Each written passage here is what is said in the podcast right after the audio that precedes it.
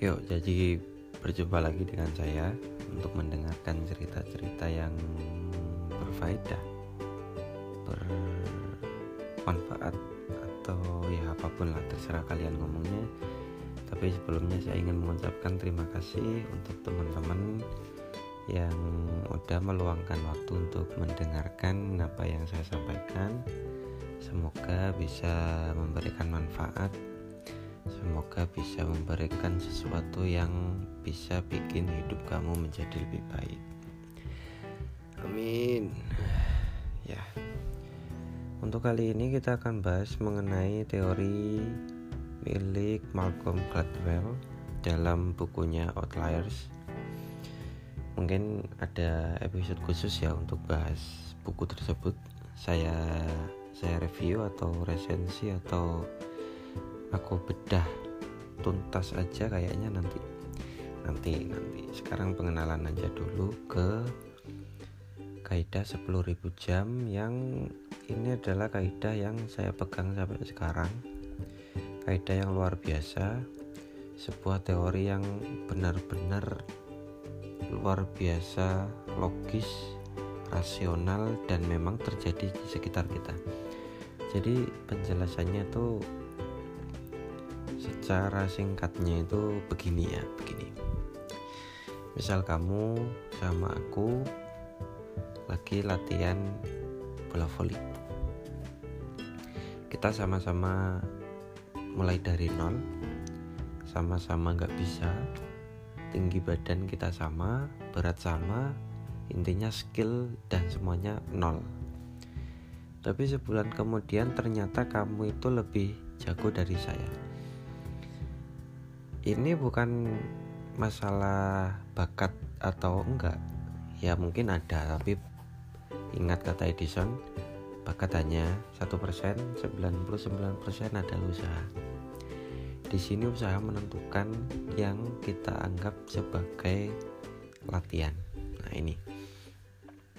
Jadi saya yang latihannya seminggu sekali dengan kamu yang latihannya tiga kali sehari jelas di waktu sebulan berlalu kamu lebih jago.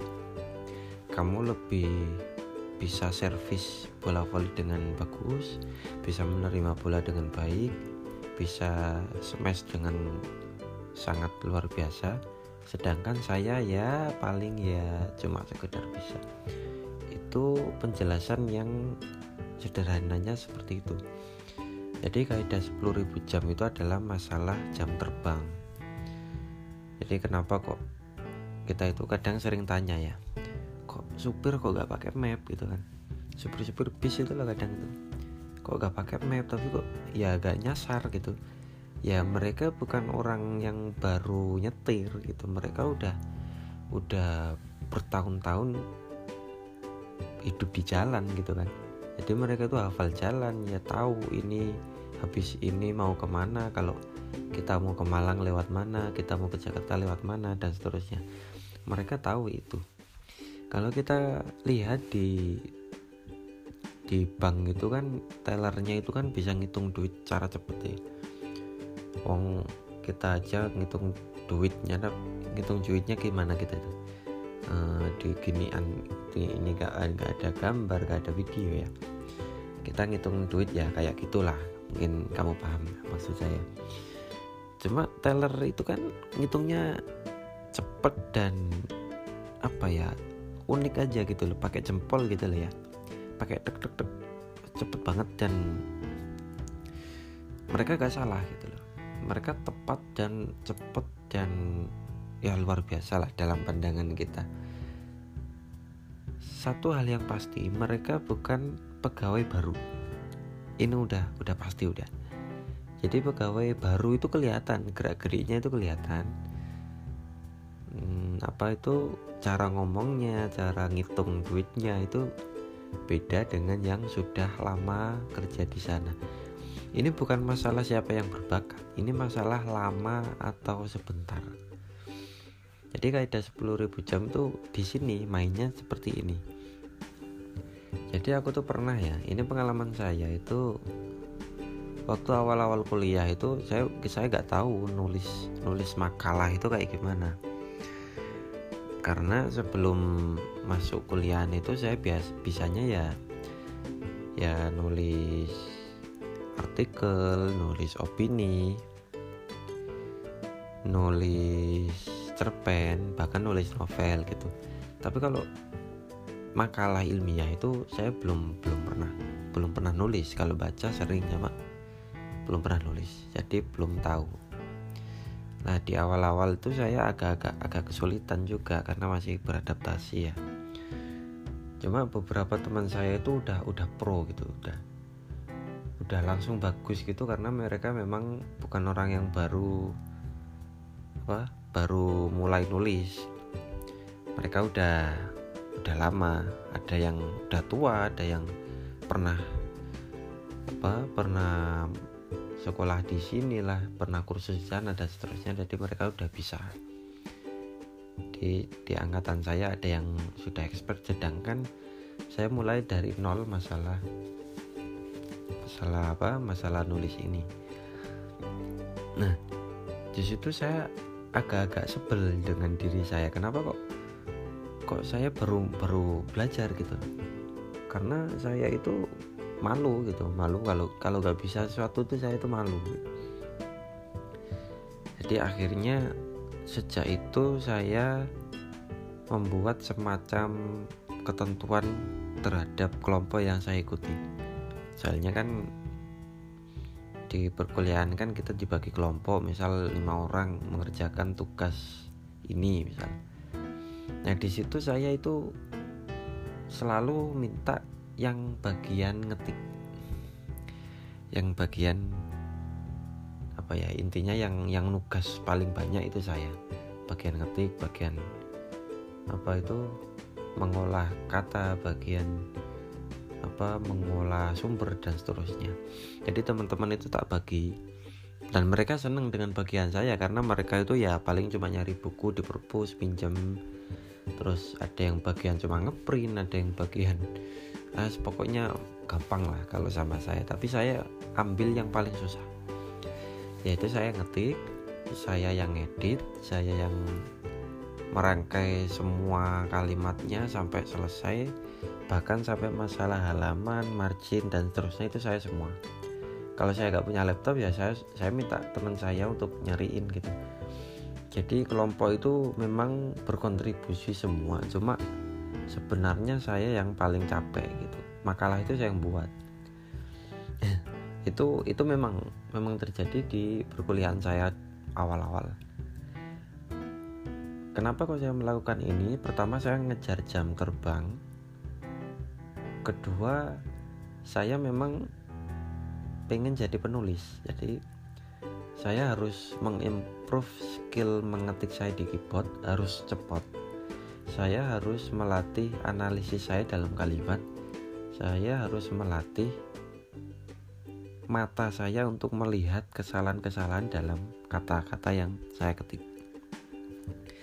Jadi berkat hmm, apa itu jam terbang kami yang berbeda saya yang paling capek dan mereka dapat tugas yang sebenarnya ya ya nggak bisa dikatakan tugas ya cuma ya ya ya itu kayak gitulah berkontribusi tapi dikit.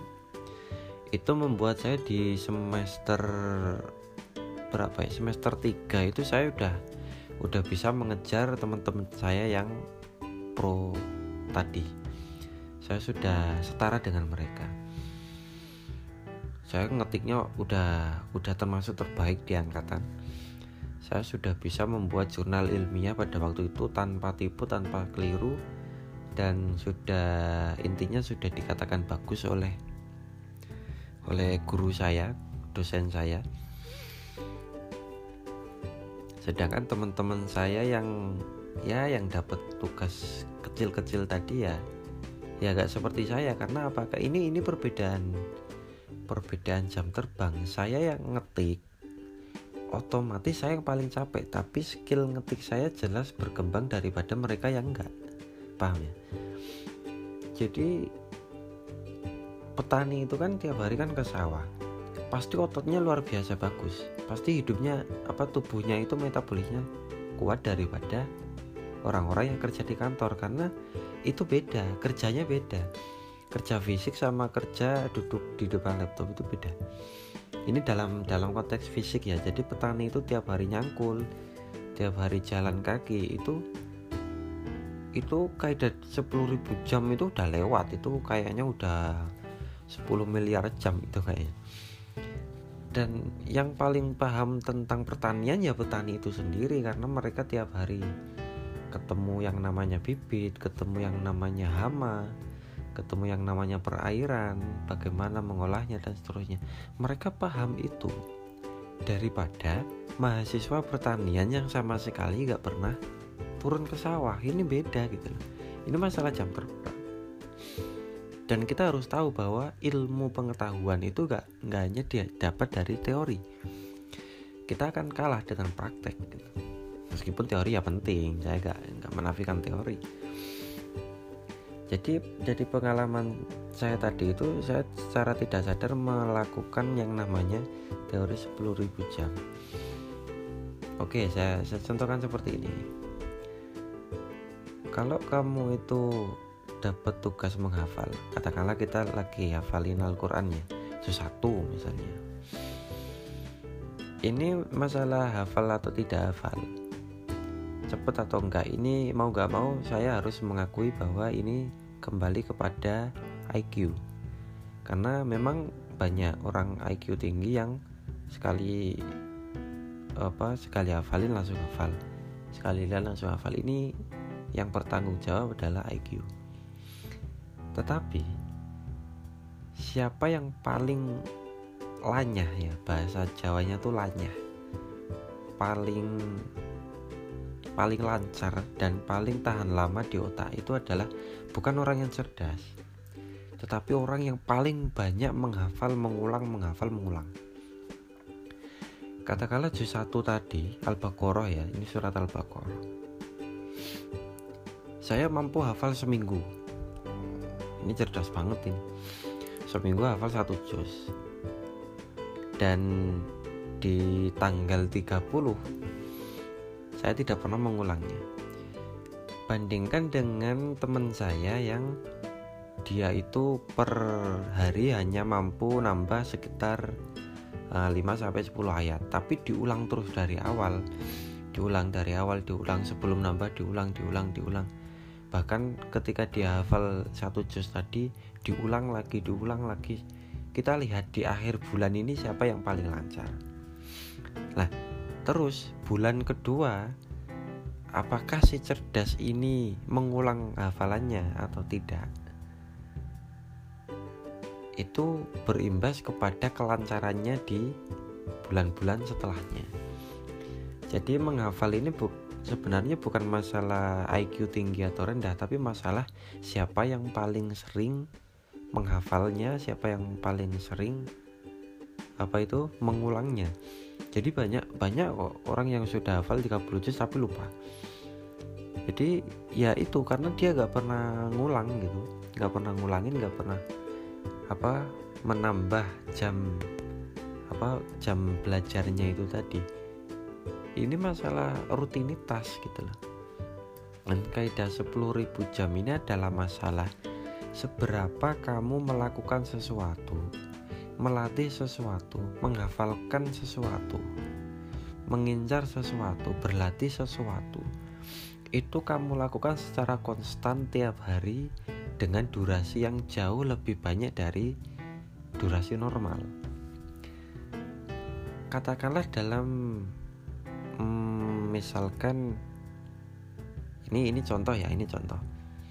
Misalkan dibutuhkan waktu satu bulan untuk menguasai sebuah jurus silat gitu misalnya. Silat jurus A misalnya biasanya orang-orang normal menguasainya sebulan. Tapi kamu bisa kok menguasai hanya satu minggu. Kenapa kok bisa seperti itu? Karena dalam waktu seminggu ini kamu gak berhenti berlatih gitu. Dari bangun tidur sampai apa sampai siang paling istirahat kita cuma istirahat waktu apa waktu ibadah sama waktu makan waktu buang air dan seterusnya. Habis itu kita latihan lagi sampai malam larut benar-benar capek. Besoknya kita seperti itu lagi. Seminggu itu kamu bisa apa mempersingkat waktu yang seharusnya kamu kuasai sebulan bisa kamu singkat menjadi satu minggu.